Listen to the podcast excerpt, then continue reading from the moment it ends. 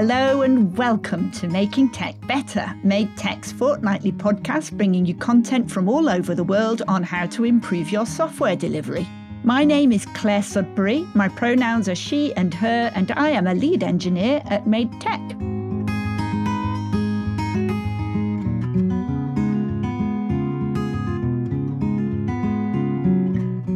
On Saturday, January 15th, 2022, I spoke to Dr. J Harrison. I used to work with J, so I know just how incredibly passionate they are about building inclusive teams.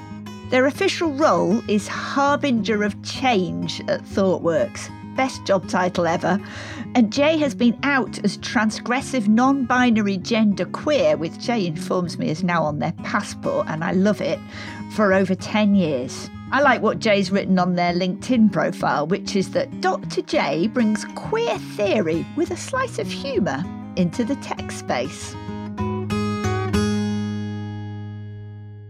Hello, J. Hello, Clare. It's fantastic to have you here with me for this episode. I'm going to leap straight in. I'm going to ask you the same first question that I ask everybody at the start. I'm going to ask you who in this industry are you inspired by? Oh, so one of the people that I'm most inspired by is Kief Morris, which sounds weird for somebody who is non technical, cannot code, has never coded, uses GitHub very, very rarely, and cries whenever I have to use it.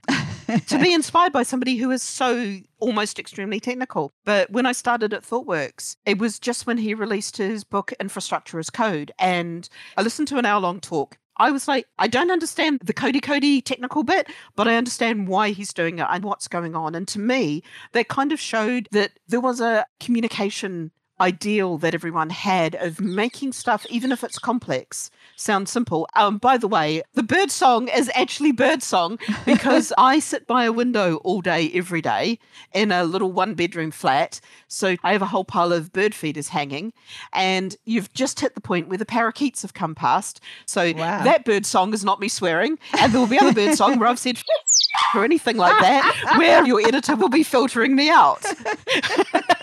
Fantastic. But yeah, I just, the thing that inspires me is a thought leader who is wonderfully technical, who's come up with this amazing technical idea, but is also able to describe not just what it is, but why it's important in a way that a very non technical person can understand it and can continue to be inspired. And I've worked with him a few times. He's just a lovely guy. Great. I love it. Okay, so we're here to talk about inclusive teams, but that word inclusive, it can sometimes be confusing. So let's start by what is the difference between diversity and inclusion? So somebody says diversity is being invited to the party and inclusion is being asked to dance.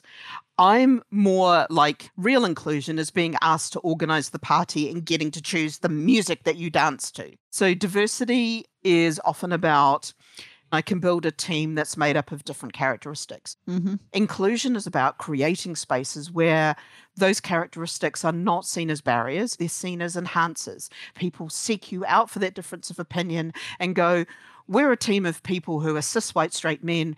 What else is there out in the world that might make this app not work or this thing not work or this technology not work. Mm. And to me, that's super, super important. There is still fear about revealing those diversities. There is fear about revealing your mental health status. And that's what inclusion is about, is allowing those discussions to happen where there's no fear, where people can be open and feel cared for. When you say, I'm having a bad mental health week, you don't want to be told, well, just go away and come back when you're better. You want to be told, here's our EAP. Let us know what you need. Let's work together on it. Tell us what EAP is. EAP is usually Employee Assistance Program, and you're supposed to be able to call them about anything confidentially. And the better ones will also offer a certain amount of counseling. And that's really good sometimes for just getting that check in of is this real or is this my brain misinterpreting things? Yeah. I find it really, really useful. So, we talked a little bit about mental health and employee assistance programs. What other things can we do to make our teams more inclusive?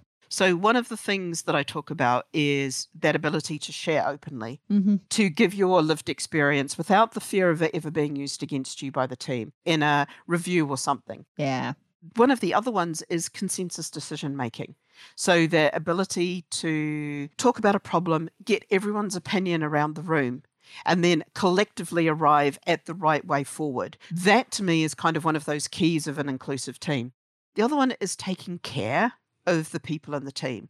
So when somebody shares something, reveals something about their life, it's taking it on and it's holding that safe. If somebody says, Look, I'm having a rough day, you know, COVID's got me a bit panicked this week, I'm just feeling the arg, it's like, what can we do? Would you like to do something that's not pairing for the day? Is that going to increase your stress or not? But in a very caring way. Yeah. One of the other ones is listening before talking.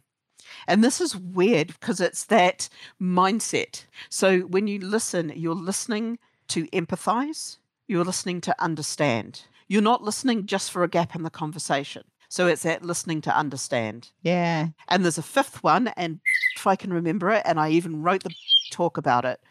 So this, that was all from my TEDx talk. I've covered the big ones. But yeah, literally, J's brain cannot remember five points. I can remember three to four consistently, but never five. I sympathise very much with the whole not being able to remember stuff. But there you go. We find ways of coping. Yeah. It's all fine.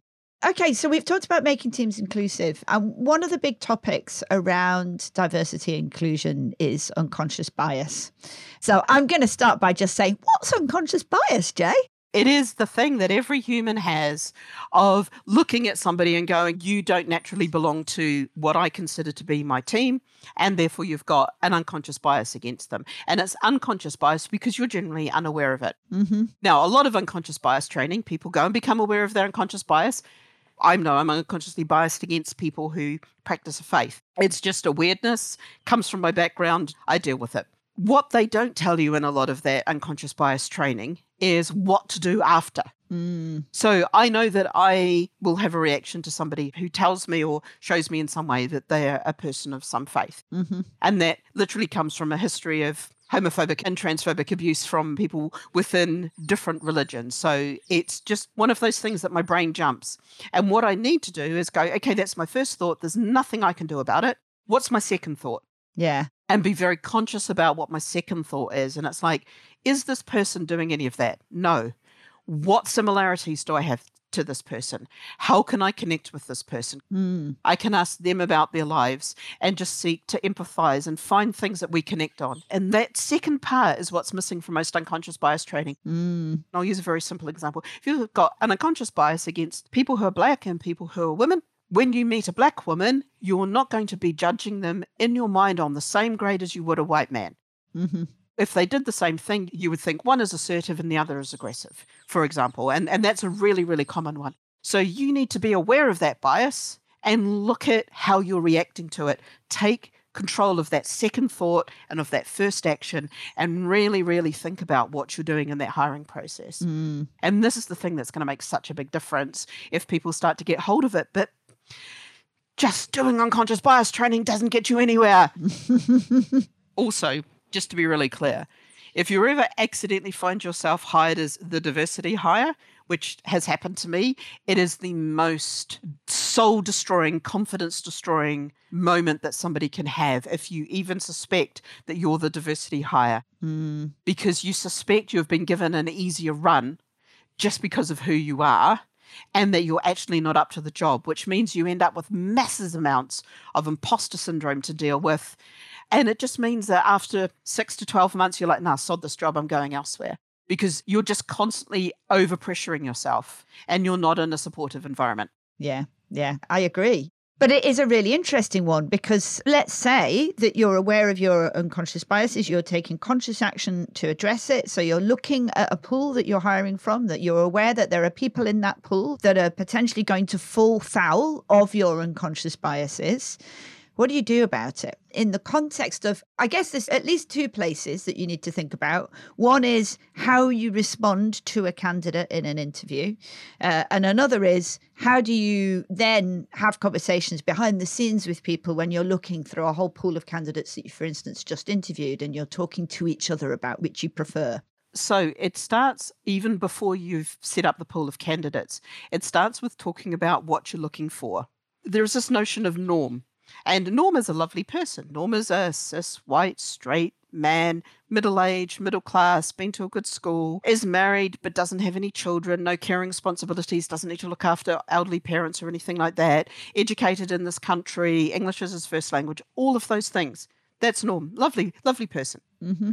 When you try to hire away from that notion, it becomes really hard. If you've got a team made up of norms and one of them's called Bob and Bob leaves, and you have a shape that fits, that looks a particular way inside your head, you will end up hiring another Bob. Yeah. Even if you met um, Khadija, and Khadija is a fantastic candidate and could be Bob plus extra, you're like, mm, or I can hire another Bob. Yeah. And people end up just hiring for the same. And it's about, okay, I've got a gap in my team. What does the team currently do? How does the team currently mix, currently work? Who wants to grow in particular places?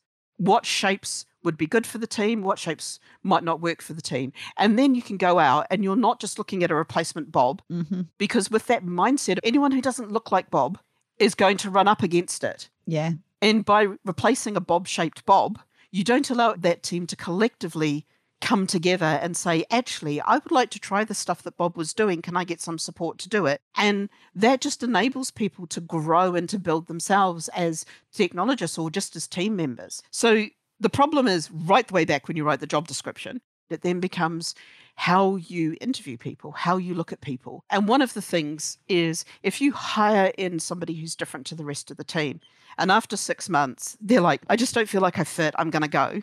Your question isn't, why didn't you fit? The question should be of the team, why didn't you let this person fit in? Yeah. Not what is wrong with the diverse person. Yeah.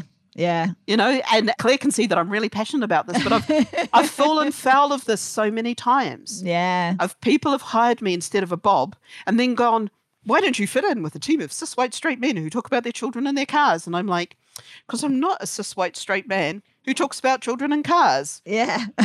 and if we opened out the pool of candidates, you need to allow that diversity of team culture and get the team to rebuild itself anew mm-hmm. because bringing new people in isn't just them fitting into the team. If you don't make space for those conversations when a new person comes in, you say to the person, Right, you're joining our team. This is how we do stand up because this is how Bob liked it. This is how we do quality because this is how Bob liked it. And the person's like, So you just want me to play Bob? Okay, I'll play Bob. yeah. you don't give them the chance to bring themselves. Yeah. They could see a ginormous security flaw, but just not feel, oh no, Bob must have known about that and Bob must have thought it's not important. Therefore, I'm not going to bring it up because it would disrupt the team. Yeah. Yeah. So, what we're saying here is that you really want to create an environment where if somebody new joins, you say, Yeah, we've got a new person with a new perspective. Let's ask them about that perspective, listen to it, and see whether that's going to be useful to us and we might actually gain something as a result. Let's actively encourage that. Yeah. Yeah. Yeah. Okay, so another thing that comes up when you're hiring for diversity is that you want to actually keep an eye on how well you're doing and you want to pay attention to the diversity of your hires. And that's where things can get problematic because if you're actually operating some kind of blind sifting, which personally I'm a fan of, and I'd love to hear you talk about it too, where you don't actually know the identifying characteristics of the people that you're hiring. You don't know whether they're black, you don't know whether they're women, you don't know how old they are. If you've deliberately removed that information from your pipeline, then how can you be aware of whether or not you are doing a good job? How do you gather data on that? For me, I'm always just going to preface everything with for me. Actually, I realized we didn't do pronouns at the start of this Oh, because I know that you introduce your pronouns I do. because I was going to give a story of how that builds up that trust. That is absolutely my bad because I always record an extra bit that gets put on afterwards where I do my pronouns, but I forgot to ask you about your pronouns. So, wait a minute. Let's just put a pin in what we were talking about. We were talking about gathering data for diversity, Yeah. but you want to talk about pronouns. J, what are your pronouns? So the pronouns I like to use are they, them, or theirs. I usually say I'm Dr. J and my pronouns are they when I do an introduction. Mm-hmm. And that way it just kind of opens the door to people to state their pronouns or to have a reaction to me stating mine. And I know exactly where I stand from there on. So to come back to the thing that we put a pin in, something as simple as stating your pronouns when you're the recruitment coordinator calling a candidate to organize an interview. Something as simple as on the form, you say, What's your name and what pronouns do you prefer? Now, I always say prefer, it's not a preference. I just use the word prefer there as a softener. And I use it as a softener because, as somebody who grew up with a lot of passive aggression, there's a way of asking a question, and by putting preferred there, stops that question becoming a passive aggressive statement. Mm. So, which pronouns do you prefer can never be said passive aggressively. Whereas, which pronouns do you use Mm. can sound very aggressive. There's something about tone of voice and playing around with that was really important because it's never a preference. It's like asking Bob if he likes to be called Robert or Bob. If he says Robert, you're never going to call him Bob ever again. Yeah. And it's the same thing of like, it is a preference, but it's not a preference. Yeah. Anyway, something as simple as putting that on your forms lets people know that you're thinking in the right space. Yeah. You can explicitly say these things are going to be kept anonymous because coming out as LGBT can limit your employment chances. It totally does. Yeah. Yeah. People will look at you and go, You're queer? Nah, I don't want that in my company. So it's it's thinking about things like that, but then it's setting up that trust of saying, we want to know this information to help us monitor and ensure that we get diverse candidates. And then you can ask some of these questions Mm. and you can anonymize it so that it's never connected to somebody's name. So you just know that in this pool of candidates, you had a, a candidate who identified within the LGBT spectrum, you had a candidate who identified as black, you had a candidate who identified as having some neurodiversity, ADHD, autism, anything like that. hmm You had a candidate who identified as a carer. There is a perception that you can't ask somebody for those diversity characteristics on the same form that is the application form, because then there's a worry that you might actually use that information against them. And that I'm sure is true, because as you just said, it needs to be anonymous. But if you can say, we want you to fill this in, but this is the anonymous bit, this is not going to be stored in the same place as the data that you answered in the other bit. So, can you ask those questions at the same time as long as you make it clear that they are anonymous? I think you can, as long as you make clear that they're anonymous and you say things like, we are using this to measure our performance against diversity targets to ensure that we are being fair to our diversity candidates. I used to build a tracker for an unnamed engineering firm to track their recruitment, and you could literally see there was a huge drop off of, of women once the CVs were read. And this is why, dear candidates, sometimes you are asked to enter all of the stuff on your CV into a form and that's so that we can strip out anything on your CV that identifies your gender or anything like that. Mm-hmm. Occasionally, the candidate's gender would come through, but also the moment the interviews got set up, there'd be another big drop. So you'd end up with a very, very small number of women, even making it past the screening interviews. And it was really just being able to track that. You could actually start to go and challenge those hiring managers and go, why is Khadija no good? And they're like, uh, and they didn't go to the right school. And, and, and, or they would say, oh, they have childcare concerns. And it's like, what? None of the men on your team do? Yeah. You know, it's understanding those perceptions and using that tracking to understand why there's a breakdown, finding those hiring managers who are bringing that unconscious bias or even just bias to the filtering, to the sifting. And those people are fewer and fewer in the industry, but they're senior. Mm-hmm. They're older than me and you. They've been around for a long time and they influence what gets hired a lot. They also influence what the younger, newer people will want to hire because they want to impress the senior manager. They want to say, hey, I hired somebody who went to the same school as you. Yeah. Oh, fantastic. Mm. You just, you run into that and it's about being able to measure it. It's about being able to see it. I also have an entire thing around the bias in this industry. Mm-hmm. If you'd like a rant, I can give you a rant. Give me a rant. Give you a rant. Yeah, let's have a rant.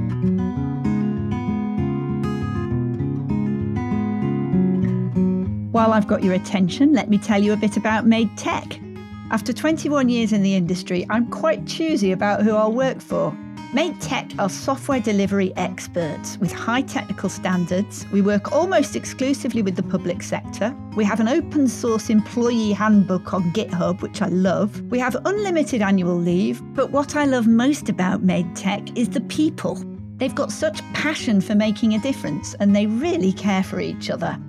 Our Twitter handle is Made Tech. That's M A D E T E C H. We have free books available on our website at madetech.com slash resources slash books. And we're currently recruiting in London, Bristol, South Wales, and the north of England via our Manchester office. If you go to madetech.com slash careers, you can find out more about that.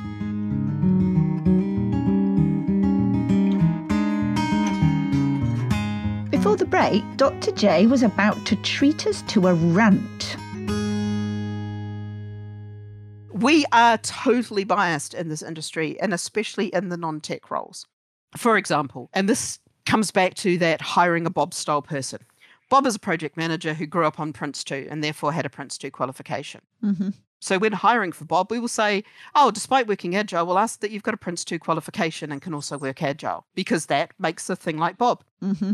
One of the things that really, really frustrates me is there's so many good people out there who, for whatever reason, didn't get to go to university or college, didn't get to finish their educations for all kinds of reasons, who have the skills that we want, that we're screaming out for, but they will never apply for the jobs because we ask for them in the wrong way. And we will never, if they ever apply, we will never interview them because they don't have that Prince 2 magic piece of paper, Mm-hmm. which nobody cares about, nobody uses, and nobody's used Prince 2 for years. so you end up with these people who are working as assistant managers in coffee shops, who are working in retail, who are doing all of these things, who have the things that we want, which is that ability around logistics, that ability to stakeholder manage, that ability to schedule, that ability to figure out and work out trade offs. If you have ever tried to work out the schedules in a bar, mm-hmm. you have gotten very, very good at doing trade offs, at having discussions, at reaching a collaborative decision. Yeah. Why are we not saying to people, this is a valuable skill we'd like in tech? Yeah. We have just lost ourselves. We talk about inclusion, we talk about lifting people up, we talk about changing people's lives, and yet we say, to get into tech, you've either got to go through a coding camp, which, if your brain doesn't suit coding, Mm. it's biasing us in such ways of just saying we'll only take these particular types of brains or we'll only take people who finished university. And I'm like, Yeah. what skills do you learn that somebody who's worked 10 years after leaving school hasn't also learned? And they've learnt in a different way and they've probably learnt the hard way. Mm-hmm. And they may not even describe it in the right way, but give them that chance. Yeah. Yeah. Well, I mean, I don't know if you know, but we run an academy at Made Tech where we explicitly are hiring people who don't have qualifications, who haven't been to university, who, you know, may have done a little bit of coding when we're hiring for engineers, but we're not, you know, who cares? What difference does that really make? And it's not just that they don't have to have a degree at all,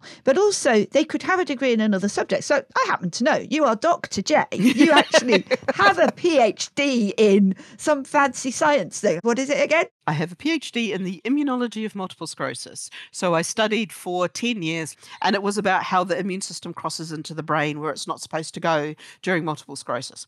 Yeah, fancy science stuff, like I said. Fancy science stuff, which bears no relationship to my job. Well, I mean, maybe I'm wrong, but I would imagine that you learned some stuff during that time, which you have been able to transpose, which transferable skills, you know, to do with the rigor, to do with the way that you think about things. I don't know, but I would imagine that that stuff has not been completely useless to you. No, no. So I'm a business analyst slash service designer.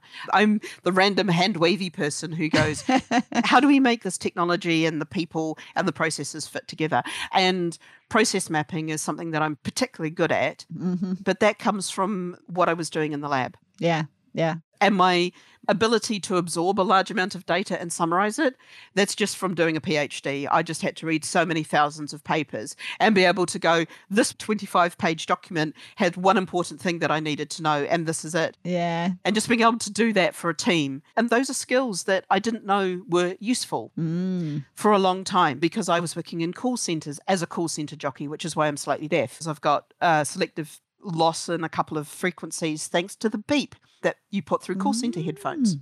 Wow. You don't know that what else you can do is useful. And this is why I'm so passionate about finding other ways to get people into tech because technology has been a great career for me and i want more people to be able to get into it who come from different backgrounds. And you don't need a phd to get into tech. Yeah. you don't need a master's. You don't need a bachelor's degree. You just need a curiosity. Anyone who can organize stuff you're probably going to be a good project manager. Anyone who's curious about stuff, you're probably going to be a decent BA. And anyone who constantly tries to break stuff, you're probably a brilliant QA. Yeah. And anyone who just keeps on picking locks and breaking their way in is probably going to be brilliant at security. Yeah. You know, there are some really, really key non tech things that people don't know that they could be good at because they're never told. Yeah. Your career people at school don't tell you, hey, you're a wonderfully curious person. You could become a business analyst at a, at a large consultancy that's global and then eventually make yourself up to become a principal and be like, ooh, Yeah. ooh. you know, no one tells you those things. One thing I just wanted to return to briefly was the thing about asking for pronouns.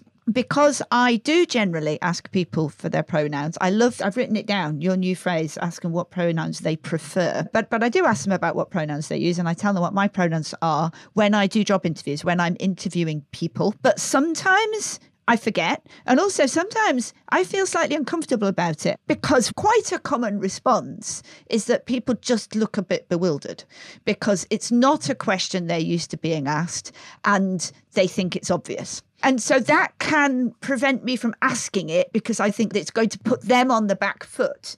But the thing that kind of convinces me that it's worth doing is first of all that actually what it tells them is this is something that we care about at this place. I always make great pains throughout an interview to put people at their ease and make sure that I'm not judging them. This isn't supposed to be a difficult question. There isn't a right or a wrong answer. This is just something that I'm interested in. But what really makes it for me are the times when, and I've got a lovely example. We were hiring for our academy, the one that's about to start, and I asked somebody who may well have been a cis white straight man. And his face lit up and he told me that his pronouns were he and him. But he then said, I'm so glad you asked me. He says, This is what I thought that I would get from Made Tech. I've kind of looked you up and I've been really impressed at what I've seen. And nobody has ever asked me that question before. And it really excites me that you did, that you care. Mm-hmm. And I think it's thinking about those moments. So when I joined ThoughtWorks six years ago, and a bit, they really, really wanted to get more diversity in there. They just didn't know how to ask about pronouns. When I was being interviewed, there was like a whole pile of stress because they all knew that I was non binary. They just didn't know how to ask me what my pronouns might be. They didn't have that language. They also didn't know how to state theirs. Mm-hmm. And somebody who'd just been through the ThoughtWorks interview experience said to me, Oh my God, the person interviewing me started off with the introduction saying, Hi, my name is, and these are my pronouns. So I felt so comfortable stating my pronouns. And they said, I've never felt so welcomed. Mm. And it's for those moments that you do it. It's not for the people who are like, Oh, I don't know what my pronouns are. And it's like, it's really easy. Do I use he, she, or they for you? And they're generally a binary person. Um, the one that's also a snifter to me of somebody who is uncomfortable in a toxic way is when somebody says, Oh, just use any pronoun as long as you're polite. There is something in the tone of voice and there's something in that response Mm. that says to me, This is not a safe space for me as a non binary person. And one of the best things that I've had is when that's happened in a meeting and I've been facilitating and I'll suddenly get a message from a colleague on my screen going, I just heard what they said. Are you okay? Do you need me to step in? Mm. And it's just like, oh my God, somebody has not just seen Mm-hmm. what's happened, Yeah. they've recognized the unsafety that I feel in this space, and they've stepped in to kind of say, Do you need me to take over for a minute? Yeah. Just to give you a minute to strengthen yourself. And that to me, I mean, in my podcast, it was actually the first episode. I talk about how the first time somebody gets your name right or somebody gets your pronouns right, you literally have your heart sing. Why would you not want somebody's heart to sing? Yeah. Yeah. Why would you not want somebody to feel that moment of just seenness and indescribable joy of being seen? Just that moment of somebody going, ah, you're Dr. J, use they as a pronoun. I'm going to call you J and not any other name that I might have heard for you. And I'm going to use they as your pronoun. Yeah. Somebody's described it as trans euphoria. And Mm. I totally agree with that. It's that moment of just like. and when you see that happen as well, when you use somebody's correct pronouns or when you ask them about their pronouns and you see how much they appreciate it and how much it means to them, then you're like, okay, this is why we do this. Yeah. This is why it's so important. You also very quickly mentioned something to do with allyship that I think is worth highlighting. You talked about how if you're in a meeting and somebody behaves in a problematic way and somebody else who is also in that meeting sees that happen, you, you talked about jumping in, but what you actually said was they check with you do you want me to jump in? I am here for you. I am prepared to act on your behalf and I'm prepared to be your ally and, and, and support you and, and, and make it clear to the other people in this meeting that this is not acceptable. But the, the first thing I'm going to do is check with you. I, I want people to check with me because sometimes I have made the longer term decision that it's better to let something ride. Mm-hmm. I've been running public meetings for about a year or so for a client. And at the very first meetings, icebreakers and pronouns was really janky, was really hard to get everyone to give their pronouns, but I forced it. I just pushed them. And there were quite a few people who did what is a pronoun or just use any pronoun and things like that. Mm. But now they're not isolated from the crowd, but it's very obvious from the next couple of people who state their pronouns, like, I'm Clara and I use she as a pronoun. And that is wonderful because there are people who are going, that's bad behavior. Mm. In this group, we state our pronouns with pride. And it's been interesting to watch that naturally develop Mm. and just building the norm that stating your pronoun is the normal thing to do. And I think getting somebody to check in is like, are you okay with what's just happened? And do you need a moment or do you have this under control? And I was like, got this under control. hmm And they talked to me afterwards and said, We can now see why you're so exhausted after running those meetings because there is so much emotional effort that you need to put in in some of those places. Mm. You said sometimes you feel uncomfortable stating your pronouns, so you choose not to. Mm-hmm. I don't ever get that choice if I feel uncomfortable. Mm. Yeah. And there's times where people are like, Oh, I felt uncomfortable stating my pronouns. And I'm just there like, Yeah, welcome to my world. Mm-hmm. But just giving people that space and just recognizing that if you're feeling uncomfortable, somebody else is going to be feeling uncomfortable in that room or in that group stating their pronouns. And by doing it, you're making that space that little bit safer. Mm-hmm. We're in this wonderful new world where pronouns are wonderful. People can be whatever they choose to be and identify as and all of those things, and we can push people forwards. Yeah. Yeah. Brilliant. Thank you. So I'm going to go into the questions that I ask people always at the end. And the first one is just a silly little game that we play. I'm going to ask you to tell me one thing about you that's true and one thing about you that's untrue. So I know this game. You've played this game before, haven't you? The listeners can't see that J is now rubbing their hands with glee. I usually play it as two truths and a lie, but I'm not going to, I'm just going to do one truth and one lie. Yeah. So, one of the things that I'm going to say is that when I skateboard and when I surf, I'm goofy footed. Okay. And the other thing that I'm going to say is that I smashed my leg badly when I skateboarded. Ah. Is goofy footed a kind of skating term? Does that have a specific meaning? Yeah, it's which leg goes in front. Naturally, most people skate with their right foot in front, but when you're goofy footed, you skate with your left foot in front. And you effectively skate back to front to everybody else, or you surf back to front to everybody else. Ah, okay. Uh, do you do a lot of surfing? Do I do a lot? I would love to do more surfing, but I live in London. London, Well, the great, yeah. the great renowned surf capital of the world. I would love to be back in New Zealand sometimes, where I can look at the surf report at about four thirty and go, which beach do I want to go to today, and then just choose where I go surfing after work for a couple of hours. That's my dream, Mm-hmm. but also I can't live in New Zealand. It's not inclusive enough for me. It's not big enough to have a big queer scene. Mm, yeah, that's a shame. So my my my dream would be to have London with surfing. yeah, yeah. Okay. We'll reveal which one of Dr. J's answers was true and which one was false in our next episode. But meanwhile, here's the answer from Ted Young after his interview on hexagonal architecture, where he told us that either he ran and completed a full marathon or that he sold patented technology that Microsoft uses in their Bing search engine.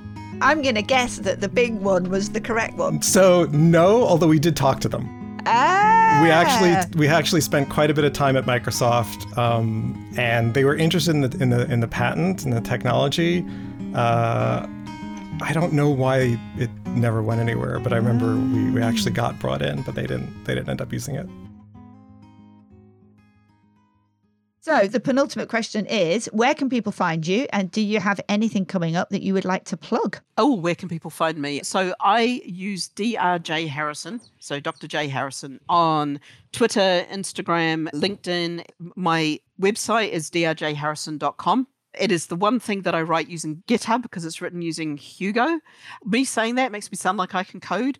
Literally, uh, our lovely friend Tito had to be on about half a dozen phone calls with me while I cried, talking me through how to set this up. So on that site, there's me giving my TEDx talk. There's a whole pile of different talks. I usually have what talks I've got coming up.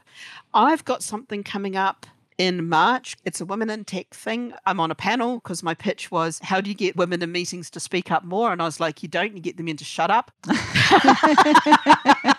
that was literally my pitch to them Okay. as to why I should be on the panel. And they were like, Yep, yep, you're going to be fab. I will send Clare the details of that and plugging stuff. Follow me on Twitter, follow ThoughtWorks on Twitter. Um, Podcast. Oh, podcast. Oh, of course, I completely forgot my own podcast. So I do a podcast with my best friend Josephine.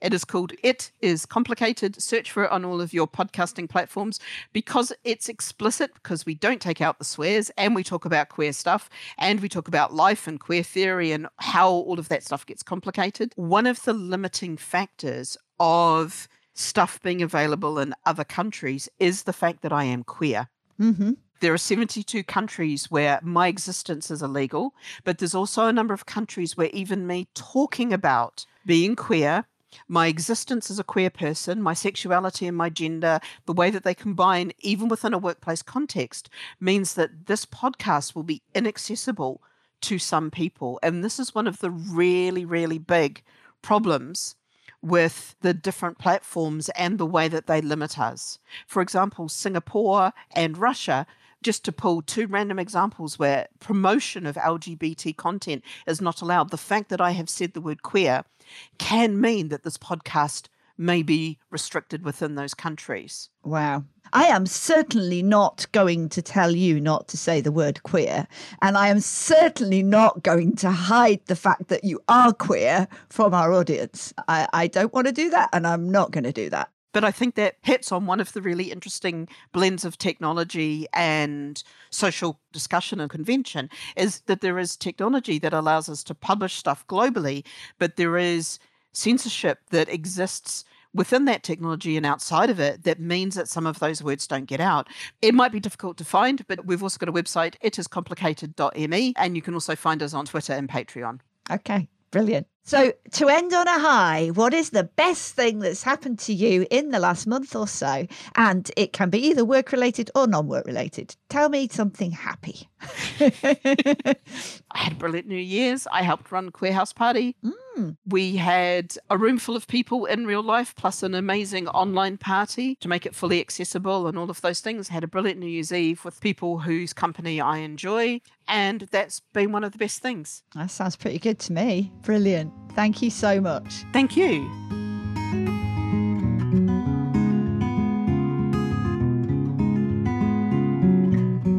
As always, to help you digest what you've just heard, I'm going to attempt to summarise it. So, what's the difference between diversity and inclusion? Some people say that diversity is being asked at a party and inclusion is being asked to dance. But Dr. J likes to express it as real inclusion is being asked to organise the party and getting to choose the music that you dance to. Diversity matters because our users are diverse. It matters because we don't want people to feel fear about revealing their diversities, whether that's sexuality, gender, family background, mental health status. Inclusion means feeling safe and cared for and able to be open about what makes us different. It means knowing in advance how you'll handle diversity. So if someone says they're having a bad mental health week, you can say, Here's our employee assistance program. There are other ways of being inclusive too, like finding consensus when making decisions, like caring about people when they're having a bad time, and like listening before talking. Unconscious bias is a natural human trait. We tend to hold bias against people we don't consider to be on our team, and it's unconscious because you're unaware of it. Unconscious bias training helps you to be aware of these biases, but it doesn't necessarily tell you what to do about it. You need to be aware of your first thought, which is the bias, but then what about the second thought? You can control that. You can find ways of connecting with the people that you're biased against and turning them from out group to in group by finding those connections. And you can be aware of your biases and look at how you react to them so that you take control of the second thought and the first action. When hiring, don't just look for Bob replacements. Think about how the rest of the team can grow into Bob's place and think about what you actually need for growth rather than stasis. Give newcomers room to have new ideas and make things different. Actively seek new perspectives and don't demand qualifications that won't even be used. Think about transferable skills. For instance, working in a coffee shop can involve juggling complex logistics. In all contexts, asking for pronouns helps with inclusion and therefore diversity. And any discomfort people might feel is made up for by the feeling of joy for the person who is not normally given the opportunity to state their preferred pronouns. As J says, why would you not want somebody's heart to sing? And this isn't just for the people directly affected, but also their allies. It's a sign that you care about everyone. And don't forget that some people don't have the choice to avoid any pronoun related discomfort. When asking people for their pronouns, ask what pronouns people prefer. This avoids passive aggression. And when asking for diversity related data, make sure you explain why and explain that it's anonymous. And then you can use tracking to monitor any apparent bias and ask questions about why certain people are being excluded. You can be an ally for people who are vulnerable. If you spot something happening that might impact someone adversely, check in with them. Are they okay? And ask whether they'd like your intervention before leaping in. Okay, stick around for extra content. Every other episode, this last short segment will be devoted to story time.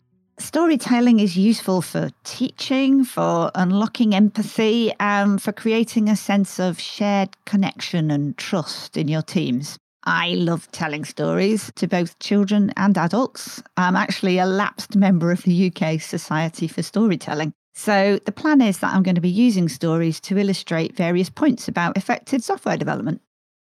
I was 14 years old and babysitting for two small children. I think they were three and four years old. They were the children of my mother's friend.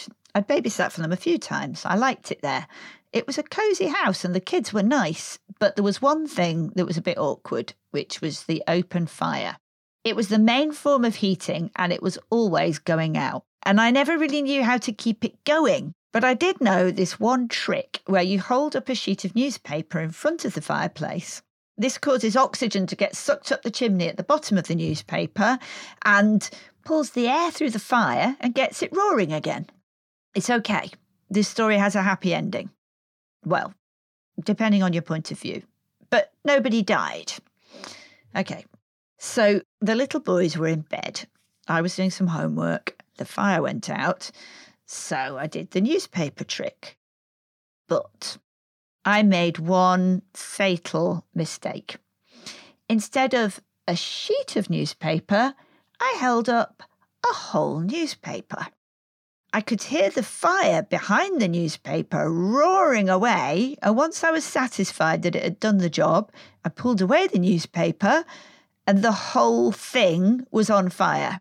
And it was at this point that I made my second mistake. In my panic, instead of just throwing the whole thing back in the fire, I dropped it. The carpet caught fire. A small stool and an armchair nearby both caught fire. There was quite a large area of fire, maybe a metre squared. So I ran into the kitchen, but I knew from making cups of tea how ridiculously slow running the tap was. It didn't seem like I had time to fill a container with water, and I couldn't see a fire extinguisher. And I looked at the phone, but I thought, surely by the time the fire brigade get here, it's going to be too late. So I ran back in and I just started sort of jumping up and down in the middle of it, trying to stamp it out. My hair caught fire. My shoe got a hole burnt right the way through to my skin. They were pale pink leather shoes.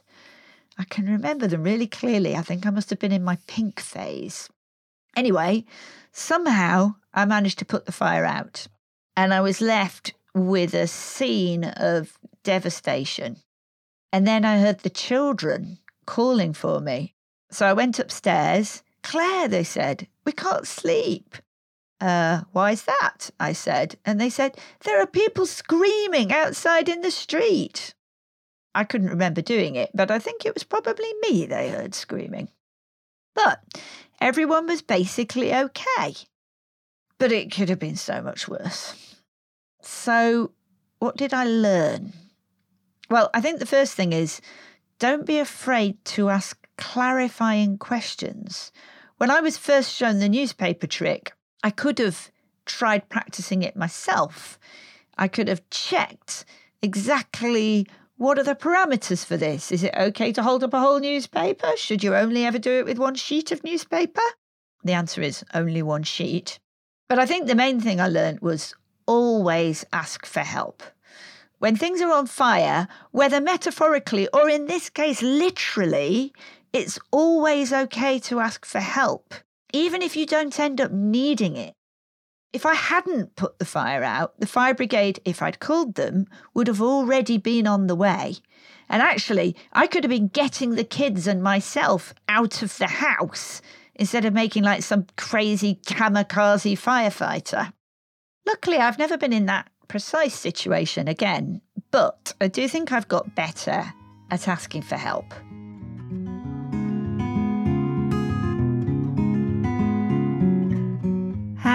That's the end of another episode.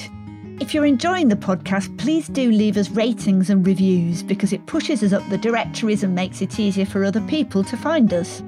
I've got a few talks coming up. You can see the details on my events page on Medium, which is linked to from my Twitter profile. And you can find that at Clare Sudbery, which is probably not spelt the way that you think. There's no I in Claire, and Sudbury is spelt E R Y at the end, the same as surgery or carvery.